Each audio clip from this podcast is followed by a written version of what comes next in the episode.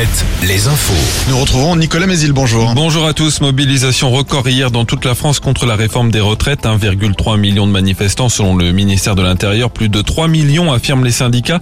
Ils étaient 26 000 à défiler en Maine-et-Loire, 12 000 en Vendée. L'intersyndical appelle à deux nouvelles journées de mobilisation. L'une samedi, l'autre le jour de la commission mixte paritaire qui réunira députés et sénateurs autour du texte, probablement mercredi prochain.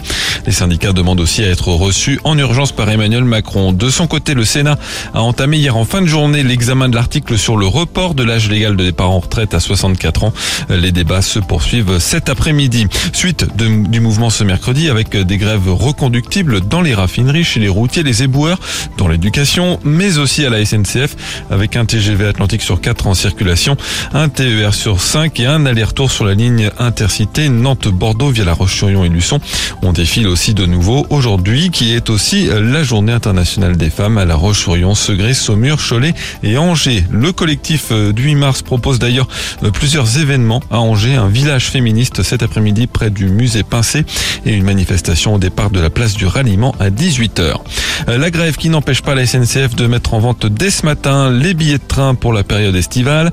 Les premières places TGV, Intercité et Ouigo pourront être achetées pour la période du 8 juillet au 3 septembre. Le journaliste Pierre Ménès devant la justice ce mercredi, l'ancien chroniqueur vedette de Canal Plus est soupçonné d'agression sexuelle, l'une au Parc des Princes en 2021 pendant un match entre le PSG et Nantes et deux autres dans un magasin de sport de Paris en 2018, des faits qu'il conteste catégoriquement. Un forum job d'été ce mercredi à Saumur. 250 offres d'emploi saisonniers proposées par une vingtaine de recruteurs dans différents domaines, la restauration, l'assistance téléphonique, la, la propreté, l'animation ou encore les services à la personne. C'est tout l'après-midi au pôle régional mutualisé de formation du Saumurois.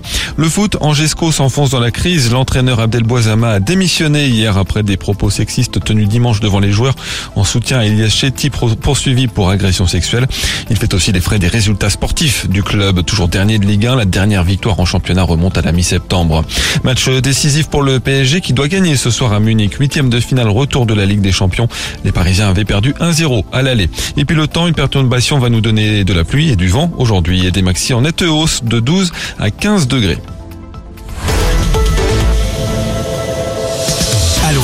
Alouette, Alouette, le 6-10, le 6-10 de Nico et Julie. Il pleut aujourd'hui sur tout le Grand Ouest.